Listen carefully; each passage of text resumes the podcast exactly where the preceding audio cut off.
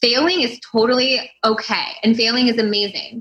But when you don't have that process to kind of follow when you do fail, the failure is harder. Yeah. So you just want to minimize that risk.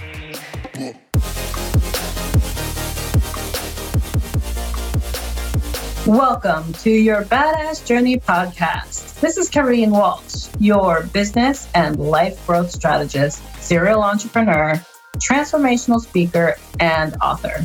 Each week, I share my practices, tools, methods, and conversations with badasses I know will help you align what you love with what you do.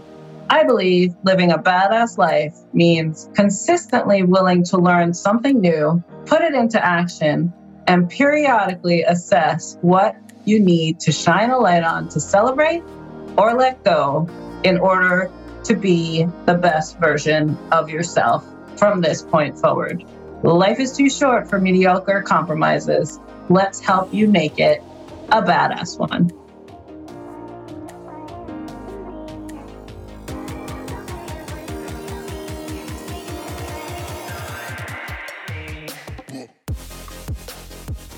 Welcome, everybody, to your Badass Journey podcast. Today, I have Lori Lefcourt.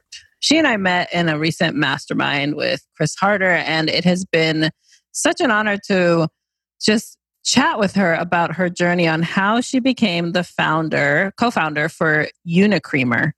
It's a plant based product that not only gets you a boost of protein, but gives you the right creamer consistency in your hot beverage coffee, tea, whatever it is you'd like to drink. And what I love about Lori's journey is that she really shares with you how she went from being um, raised in the Midwest, ending up in Manhattan, getting a job on Wall Street, the the stress and the commitment it took to plow through those years to then discover that what she had as a calling as a young age to become an entrepreneur was now the time to jump into it. She started Unicreamer with her sister, and the two of them are just in that entrepreneurial startup life right now. And so I'm so excited to share her journey with you. I hope you enjoy.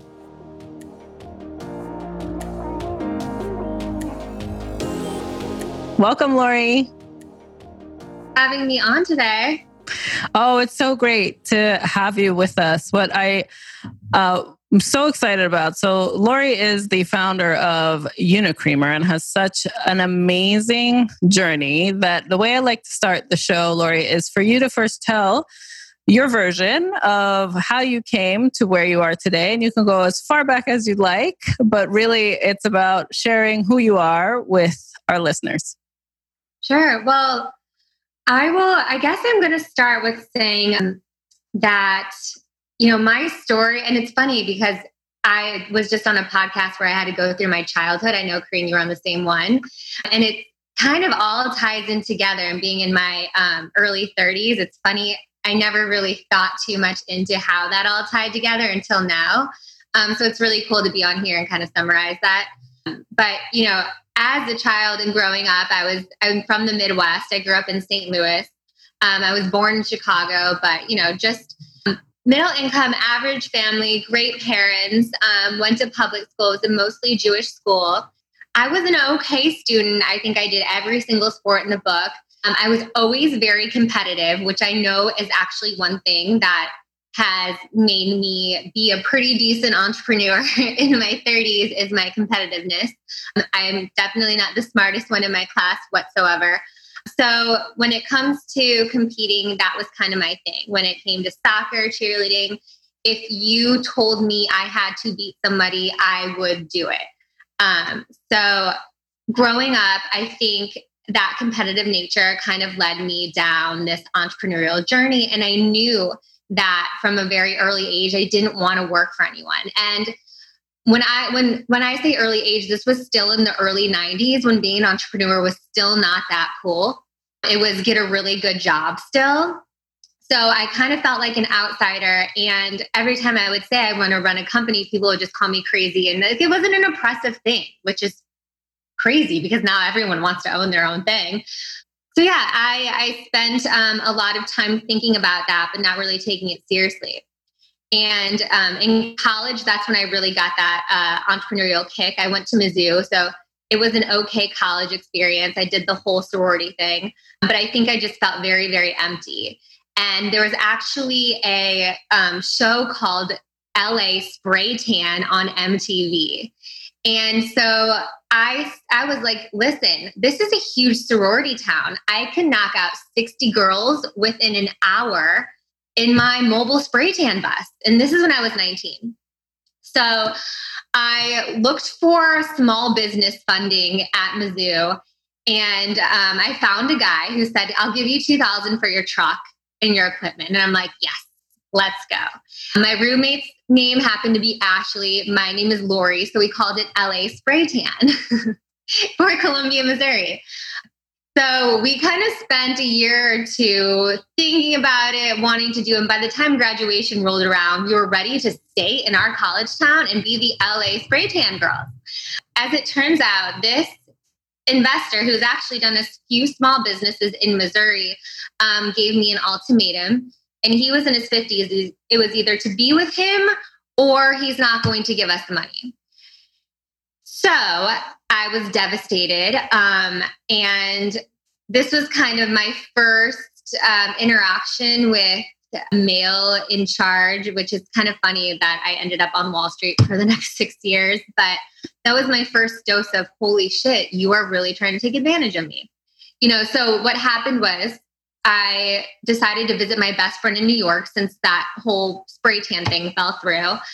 I ended up falling in love with New York, so I never left. I had negative $40 in my bank account, but I got a job as a cocktail waitress. And I knew, like, when you're younger, you just have that intuition. You don't think about it as much, you don't have responsibilities yet. So I just kind of went out there. I wandered around the streets and I found a job in the meatpacking district as a cocktail waitress um, until I, I gave myself three months and I eventually got a job on Wall Street um, one of the top brokerage positions at Cantor Fitzgerald. They were actually the firm that was most affected in 9 11. So I worked for a subsidiary of them um, for about six years. And that's kind of where I grew up, um, is Wall Street. And we can go into depth about this a little bit later. But, you know, they're as lavish of the lifestyle was and as grateful as as grateful as I felt to be in this environment and to have this job where I got paid more money than I knew how to handle. I also was extremely miserable after about four or five years in, and I kind of lost who I was. I came in there and I was friends with the printer woman. I was friends with the janitor. I was nice to everyone. I was like, hi guys, my name is Lori. And people made me cry because of that. So I had to adapt to a person that I wasn't for the next five or six years. So that was really, really tough. And I think finally I met somebody um, when I was 26. I went to Israel, ended up meeting a man, and he kind of gave me the strength to finally leave Wall Street and try to pursue something I was passionate about. And while I was on Wall Street, because I it started to affect my health, I started to gain weight my self confidence was plummeting. I didn't know who I was anymore. I started to pour my vegan protein powder into my coffee every day. I didn't know how important this was until like four years later. But it was really the reason how I got in shape because all this protein was actually keeping me full. I kept dumping it in my coffee as creamer. I wasn't reaching for pizza, for Indian food, for snacks all the time. And then four years later at a family function, my sister's like, What are you doing? Why are you dumping this clumpy mess into your coffee? And I'm like, This is how, this is my health routine. This is how I stay full and it helps keep me focused. I don't know. I love it. Um, so we actually created something to help other people kind of kickstart their life or their health routine as well. Um, so we created Unicreamer, which is a plant-based coffee creamer, and we launched in Chicago.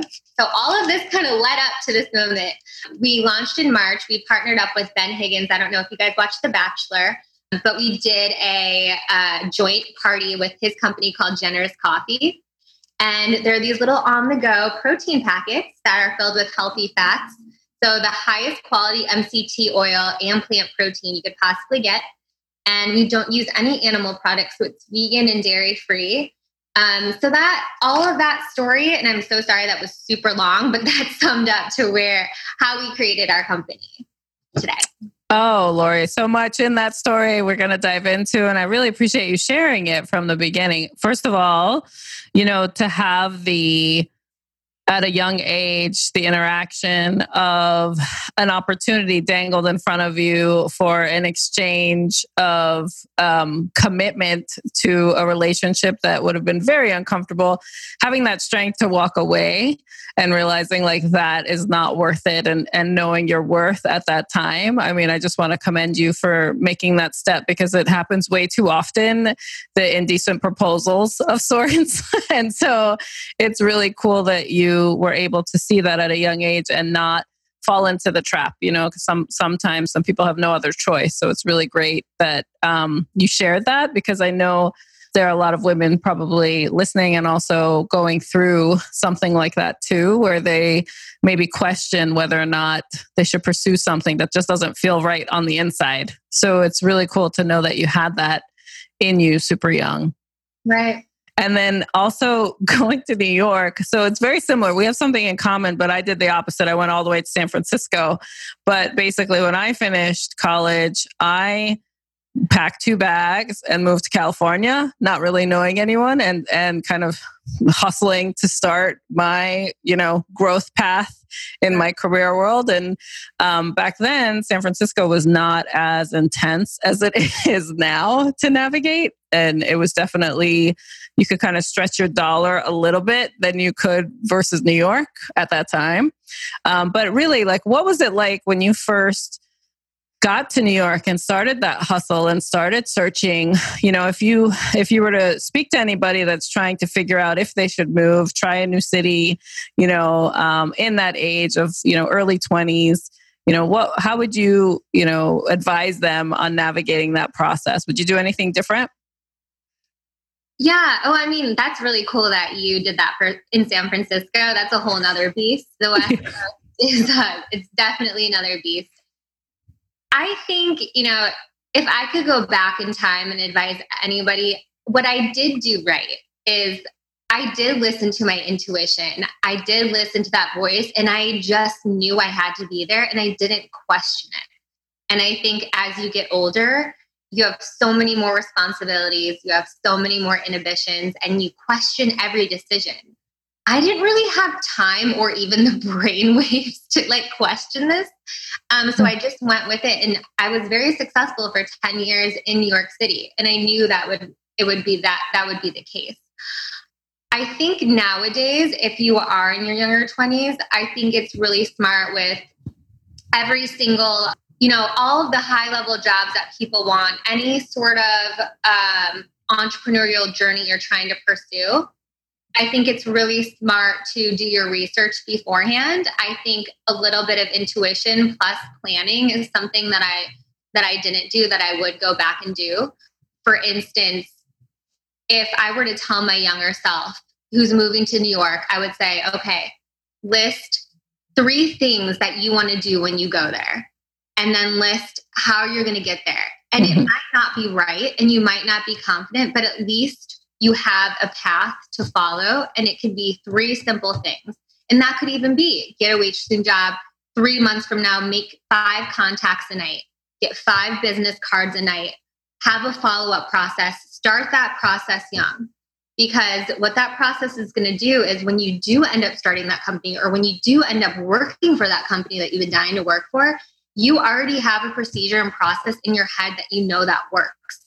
And you don't have to keep figuring it out failing is totally okay and failing is amazing. But when you don't have that process to kind of follow when you do fail, the failure is harder. Yeah. So you just want to minimize that risk.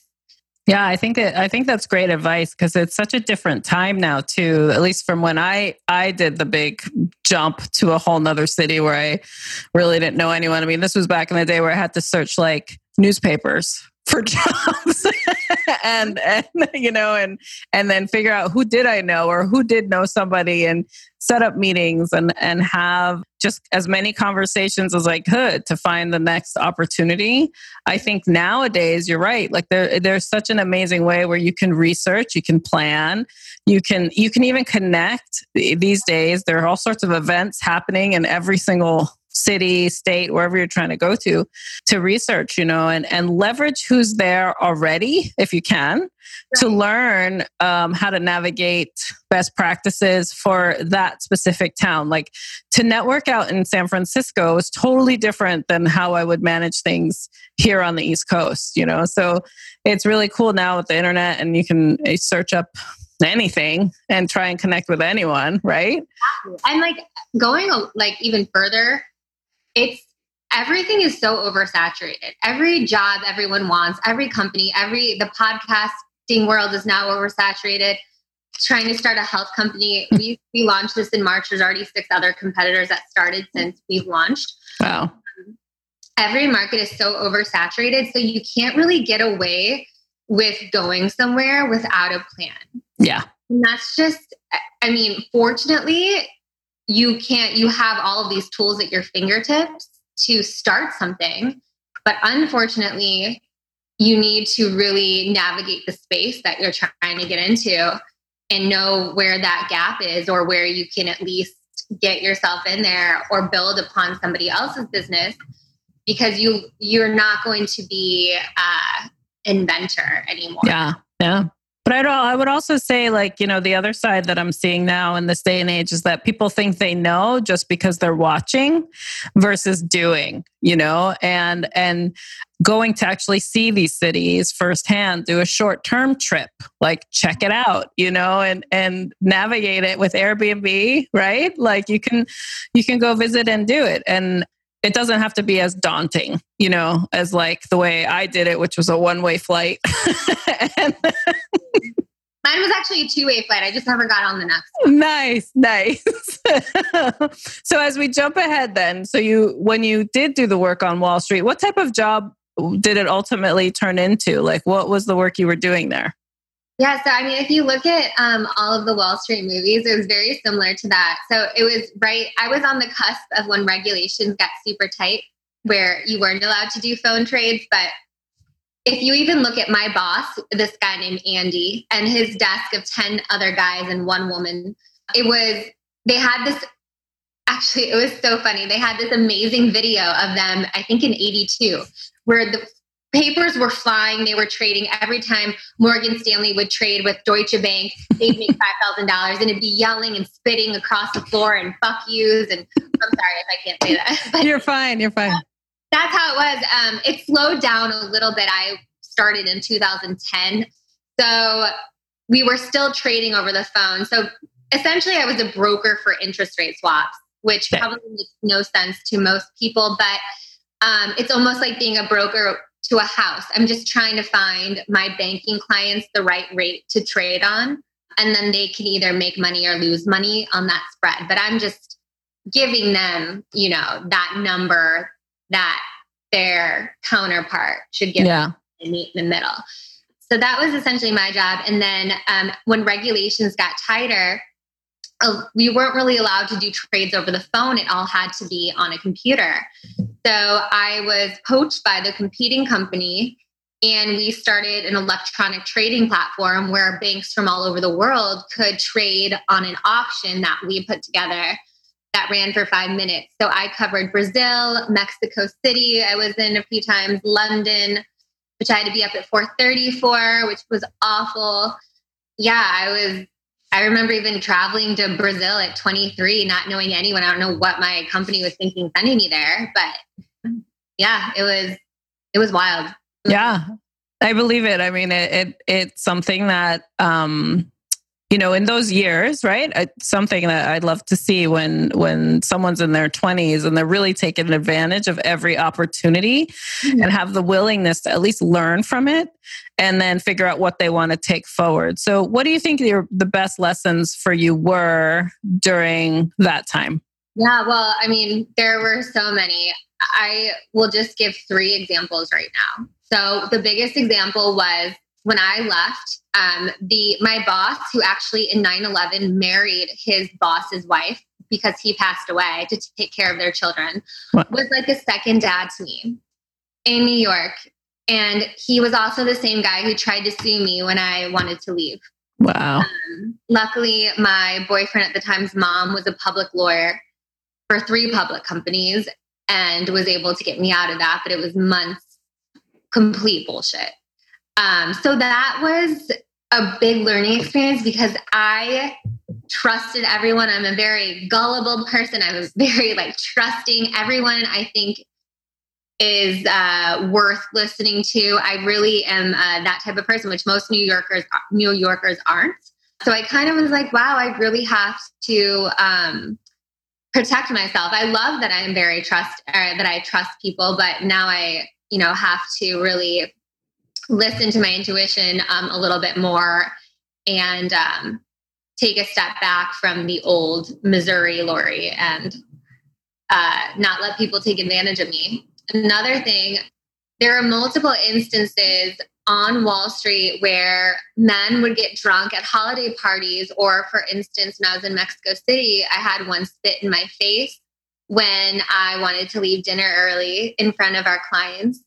So, you know, it was, it made me tough. It actually, I'm so grateful for all of these experiences because no one goes through that anymore because it's not allowed, thank God. Mm-hmm. really not allowed. But I got so tough so fast. Like, I do not take any bullshit. With our company, we deal with a lot of logistics, a lot of suppliers. If I think someone is taking advantage of us, I will know in one second and those people will be gone in less than one second. So that's something that I've that I've definitely gained from my experience in Wall Street. My third lesson, I don't think this is an example, was don't lose who you are. Um, I think in your early 20s, especially, you don't know who you are yet, and you mold yourself into who you consider influencers or people higher up want you to be. And that will kick you in the butt in your late 20s or early 30s when you decide to move on and you're not the same person as you always were. So I think once you start to feel uncomfortable on a daily basis, once that starts to be, once your friends and family are noticing that you're different, I would say take a step back, take a vacation, just try to find out who you were before this experience because that will not benefit you in the long run whatsoever. Yeah, I love that you bring up that lesson too. All all three are great. You know, the the discomfort on the job when there's conflicting personalities, you know, and I'm putting that mildly for what you actually went through, but it's constant in any really working environment, especially at such large scale companies, you know, where behavior um, can be taken to a certain extent that isn't being monitored or um, spoken about you know uh, and so to to disseminate conflict by connecting better with self and like figuring out you know what are your values that that you do cherish that you will always protect and make sure that you stand for them every day uh, and then switch environments if it's not the right one right? Like it's it's really important and i think also checking in on your health like you're very again where we have similarities in in our stories that i um, that first gig that i got out in san francisco became very toxic for me as well and i was like I was gaining weight. I felt like I almost passed out at my desk, like I was working day and night, and then ended up in the ER even. But I still was so worried about what was gonna like what was happening that day at work. Like even while i was in the er like coming back home because i was fine but you know they didn't know what it was. Anyway and i and i was still yeah i was still worried about like oh i gotta like call work and let them know i'm gonna be late and all this stuff. I mean it was crazy stress because i was a highly responsible person and that is part of my value system but it was completely getting taken advantage of you know? And so i had to figure out my own boundaries and then go find an environment that actually would allow me to grow and be that. And I was fortunate too, where I I uh, ended up resigning from that position because they didn't have a growth plan for me. Like hitting a glass ceiling at 23, no one should go through that. That's the beginning of your career. yeah, but like the careers that we had, it was the beginning of the end. Yeah. Quickly. I, so, it's so yeah. feeling in those type of environments. Totally. And then I ended up joining another company that luckily was a, like a subsidiary startup of a larger organization. So it had that energy that now you're creating. And I know you've been in other startup ventures as well, where there's this desire for everyone to bring their best forward and then let's see what we can work with right. so tell me how you jumped into your entrepreneurial life and you know decided that now it's time i know the product discovery of unicreamer but truly to decide to make it a company a business and and put that forward what was that like when you started to decide to be more entrepreneurial yeah well my whole entire life i've been coming up with ideas um, I would call my sister on a daily basis and tell her about my new Synergym idea or my new like popcorn couch. I, I mean, it's literally the ideas were always flowing out, but I would never do anything about them or act on them. It was not in my family to do anything like that. You know, you got a good job and that was it. But I really did want to start doing. I wanted to start executing and I didn't know what I wanted to do but I knew that I wanted to get started. And I think this is where everyone gets lost because when you know that you want to live a life that's more passionate, the hardest part is what am I going to do? But you are not going to figure out what you're going to do unless you try to do things. So what happened was I didn't know what I wanted to do, but I knew that pouring that protein in my health and fitness were starting to really take a we're starting to like take a huge stronghold like onto my life what i want to do. So i'm like maybe i want to start a personal training company. So right after wall street i went through an equinox course hated it. So then i was like you know what? That's not it. So then i was like i want to start my own real estate company. Mm-hmm. hated that. I was actually on million dollar listing one episode. I was on the Serhant team. So that was interesting not my cup of tea, especially in New York City. So, you know, I was getting closer and closer to finding out. I knew that I liked the independence. I felt good about that. I was like, okay, let me list out five things that I'm passionate about and then five things that I'm really good at. So the top of my list was animals. I loved animals. I loved the healing bond between animals and people. That was number one. Number two, I liked talking. I don't know. I'm a Jewish girl and we don't shut up sometimes. so I put these two things together and I started a podcast called Hound Vibes. And when podcasting just started, and I was interviewing million dollar entrepreneurs in the pet industry. Um, actually, really cool businesses. I actually uh, interviewed a dog walker in La Jolla who had a million dollar dog walking company and went on to make a competing app with Rover. I interviewed a few rescues who got over 100,000 followers on Instagram who were able to now make bank because of their Instagram followers. So it was a really, really interesting journey. And I learned a lot. From doing that podcasting, I found the CEO of a company. I forgot the name of the company, and I'm glad I forgot because that guy ended up to be not a good person. But he actually asked me to run a subsidiary of another startup um, that's actually really, really popular in the baby industry. Once again, I don't want to say the name, but it's a very popular baby industry name, and they wanted to start a pet side. So it was a great opportunity for me to learn how to run a CPG company on the back end, um, sales and marketing. So I spent a year running sales and marketing, but was really only me and one other guy. So I had to do everything anyways. So that was really great experience. To be honest, I really sucked at it and we had no support, but I knew how to do everything at this point and yeah. realized that I hated the pet industry. Like no one is in it for the pets. It's yeah. actually just like the food industry. It's a big business. So I was a little lost. You know, I, I wasn't happy, but I knew that I loved running this, but I didn't know what I wanted to do. And it was at that family dinner four years later where my sister saw me pouring the protein shake in and we said, that's it. And we started a week later. We just started researching manufacturers. Like we were like, let's just execute on this. So we started doing it. We didn't know what we were doing. We just started Googling. And that was it. And what was your sister's background that you d- you both decided like you would partner in business on this? Yeah, she wanted nothing to do with any of my endeavors ever. Um, she was always in sales. She killed it in medical sales and logistics sales in Chicago. She was a lot more down to earth than I am. Um, I think I can rule the world, and she's like, get back down to earth. Um, so, but when she saw I was doing it and she saw how it kind of changed my personality and my body and my whole life regimen, she was like, we need to like help people with this. She like felt the passion in helping and mm. also the fact that it was vegan, it kind of tied in our love for animals and promoting this vegan product. Because um, now we were able to partner up with uh, a lot of the shelters in Chicago.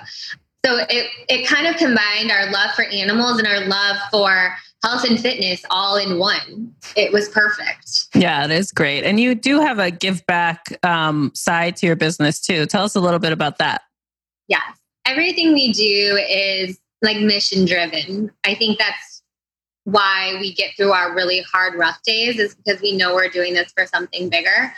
Any startup, especially in the food business, the model like looks like this in terms of debt and then in terms of profitability, it's like this until you finally hit it. So we wanted to obviously be able to give back right away, but we knew we would never have the profits within the next couple years to do that. So instead, what we did was we found a way to help set up shops at a lot of shelters and help them um, and help support their business until we could actually support theirs. And we also partner up with companies that can afford to give back.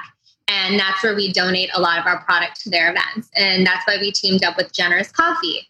They actually give back to women in third world countries and help them find jobs. So we're like, yeah, it's not animals, but this is like one of the most insanely amazing um, charities that I've ever heard of. It's helping women get jobs in these third world countries where they're clearly don't have the freedom that we have here. So that was a no brainer. So we found different ways to give back in our very early stages of business. I think that's great because when you have a mission driven business, it does get you through the hard times. You know, as as an entrepreneur, especially running a food, uh, you know, food and beverage uh, product, it's it's a challenging market to be in for sure.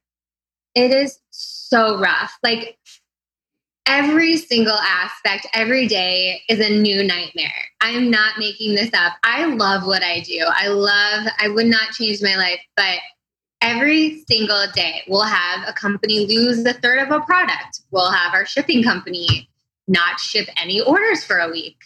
We will have a store selling our single packet at $10. It's never ending, but at the same time, like the fact that we have this mission that we go back to every single day keeps us going. And then we have some amazing advisors. Like chris harder is one of our advisors. Where we have some of the rx guys helping us too. Um, they had a really really big year um, a couple years ago. So yeah we have some really awesome people help guide us when the when times get rough essentially. Yeah you know it's building that that entrepreneurial tribe right? Like we all know what it feels like. It's also the ability to lean on others to get through it is really important you know? And i know you're like couch surfing too right? Like they're they're yeah. it's kind of like you you've become this corporate gypsy or entrepreneurial gypsy for yeah. the formation of this business to to help it Oh my gosh, that is one thing that I will tell people. Okay, so I am living. So I went from a cushy lifestyle on the Upper West Side, literally right by Central Park, back to living with my sister in her bedroom, packing orders in boxes at four in the morning. So, any advice, and this is another piece of advice, if you are looking to get into business and you are working a full time job, save your money. Mm-hmm. Did not do that. I was making Wall Street money and it was gone in a year. It was gone in a year. yeah, Manhattan can siphon your wallet really quickly, though. like, like it's it is part of the the fees of living in the city. There's so much eye candy to to you know, that calls you to keep up with, you know, the pace of New York. So it makes sense. But I love that advice because saving and um, for the investment you want to make in the life you want to have is so important. Yeah. You know, I think, especially now, you know, New Year's kicked off and it's like people always put the goals of what they want to earn, but it's rare that they put the goals together on what they want to invest in in order to take their life, their business, their everything to that next level.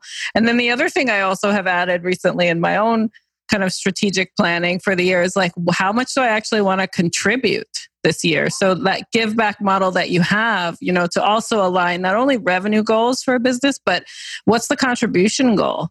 You know, like, can you make that 20% of your business actually give back? You know, or what would that look like? And that's actually what keeps you pushing, which is really cool. Yeah, you're so right. Investing in yourself. I mean, I didn't know you at the time, and I, if I would have known you, I would have invested in you as a coach. I hired a business coach right away while I was still working, um, who could help me adapt that mindset again to start a business. And he helped in some ways, and he didn't. I think it's really also important to make sure that you know you're going with the right coach that's a fit for your personality. But i think yes investing in a coach or a mentor is a hundred percent essential. And that's one thing that a lot of people don't do. I actually just had a girl reach out to me. She's a friend in la and she's a year younger. And she hates her job. Um, she doesn't want to leave la but she's kind of in this standstill of life where she wants to start her own fashion company very smart, but you know, she feels stuck. Mm-hmm. I told her today, I was like, give yourself a six month plan. Don't quit your job right now. Don't. Yeah. I did. Um, give yourself a six month plan, include a coach or mentor on there. Find one of those. Make a plan to start doing something that's going to get you closer to what you maybe want to do with fashion. So, whether that's starting a podcast, that could open up ideas, that could get you connections. You're already starting to talk to people in that world. Reach out to them, talk to them, find any excuse to talk to them. Find that six month plan and include a coach or a mentor in there. And then make sure that by month six, you find your exit strategy and you're comfortable by then. And look at this plan every single day. And I think I wish that I had something like that when I was planning on leaving Wall Street. Yeah, it's a really great framework. Sometimes, though, when the environment is so toxic, you just need an out before you can actually see clearly, right? And, you know, luckily you do have such a strong family structure. Like you could go back and visit with family and spend time. But I love that advice that you gave um, this woman who is, you know, at the cusp of change how to navigate the change. And what you literally laid out for her was a framework, a strategy to just at least get clearer on what it is in that she wants to go towards to not feel so stuck. Because I always coach people to say, you know, if you're in action, you you're you're moving forward and you're learning heading you towards what it is you really want. If you just sit there and think about it, and then think about it again and then just like marry the story of what's not working and the fact that you're stuck then yeah you are you know like you need to be stuck. Yeah. I mean and it's really tough because you're you have to put yourself out there. Like you i think it's really easy to write things down and then sit on your couch and be like well i wrote down what i want. No you have to like go to these events you have to have a plan when you go to these events. Yeah. Talk to people. You have to get them to sit down with you. Like you, it's not going to be easy because there are millions of other women that want to do a fashion business. But the ones that make it are the ones that end up talking to the ones at the top to get that deal to do their business. It's all about who you know. It's all about who you know. It's not about how smart you are. It's not about what you have. It's about who you know. Yeah, and also I think how you show up, right? Like, you know, the the relational connections that you can make with anybody in your network that is aligned with the direction you want to go in right. is such it, it like literally changes the trajectory of what you can see happen. It's why we join masterminds, right? Like it's why we go to different trainings or events or, you know, to connect with the the people who've gone before us because the story that, you know, your soul is calling you to do is something that has ha- someone else has probably done. You can go learn from those people, and the uniqueness is what you bring to the table. Your journey, your ways of articulating. So I love that. I love that you gave her that advice, and I'm sure she benefited tremendously from it because it's it's awesome you know like anything we could do to help other people navigate through their journey that's that's the best part of our own evolution yeah, it's very fulfilling to help people do what you've already done. And then, you know, be a mentor. Yeah. Our mastermind where we have people who can also help us get to that next level too. So it's all kind of a ladder of giving, a giving ladder. So tell me where we are today with Unicreamer. What are you currently trying to accomplish? And, you know, how can our listeners connect with you and also, you know, get access to this amazing plant-based creamer? I mean, I'm I'm in love with it. I'm so, so happy, love it. Yeah. Well, I'm definitely going to bring some to the mastermind when we go at the end of the month.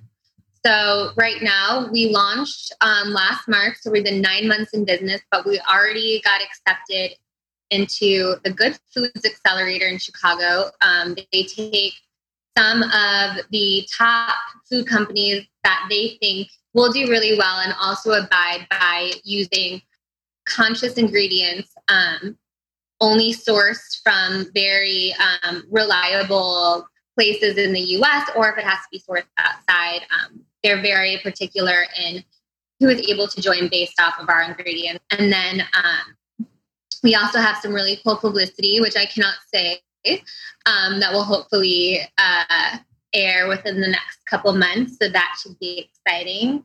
Um, and we are now in grocery stores all over Chicago, and we're looking to expand um, on the coast soon when we can afford it.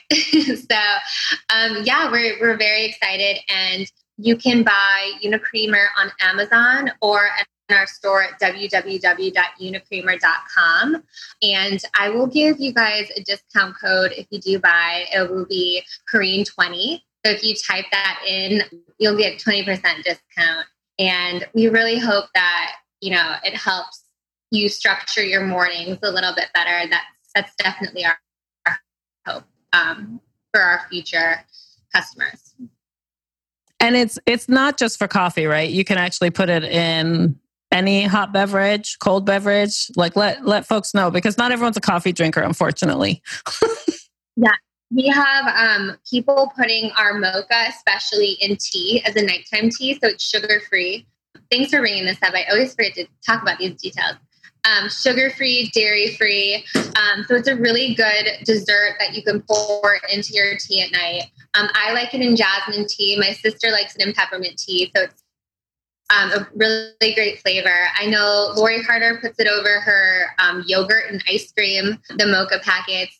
And you can also just use it over oats or any sort of topper where you want that MCT and pea protein. So we only use five ingredients or less um, there are no additives in our creamer. So we're the only creamer on the market that doesn't have sugar, that doesn't have any additives whatsoever, not even silicon dioxide, with which a lot of companies will say our product's all natural, but they use one of the number one additives that is super harmful to your body. So we made the conscious decision to not use any of those. I think it's awesome, and I'm I'm so excited to you know watch your company continue to grow, but also the impact that I know you're having in this field of industry, but also just as you know women partners in business trying to put really great products out into the world. Like it's going to go far, Lori, and I'm so excited for you. Thank you so much. Before we close out today's podcast, I always love to ask this question. Um, you know, how do you characterize a badass? Ooh, a badass is somebody who, no matter what situation, always acts with integrity and fairness and kindness. And when you're able to go into a situation and always keep those three things on point, I feel like that's where you're really a badass or man. I love it. Thanks so much for joining me today, Lori. It was great to share you with everybody. Yeah, thank you so much for having me. Thank you for joining me today. Before you move on to the next episode, please post a review or share this episode with someone you think would appreciate it. Your feedback and support mean everything to me. For more information, check out yourbadassjourney.com or KareenWalsh.com. I truly believe everyone is capable of living a badass life. Thank you for listening.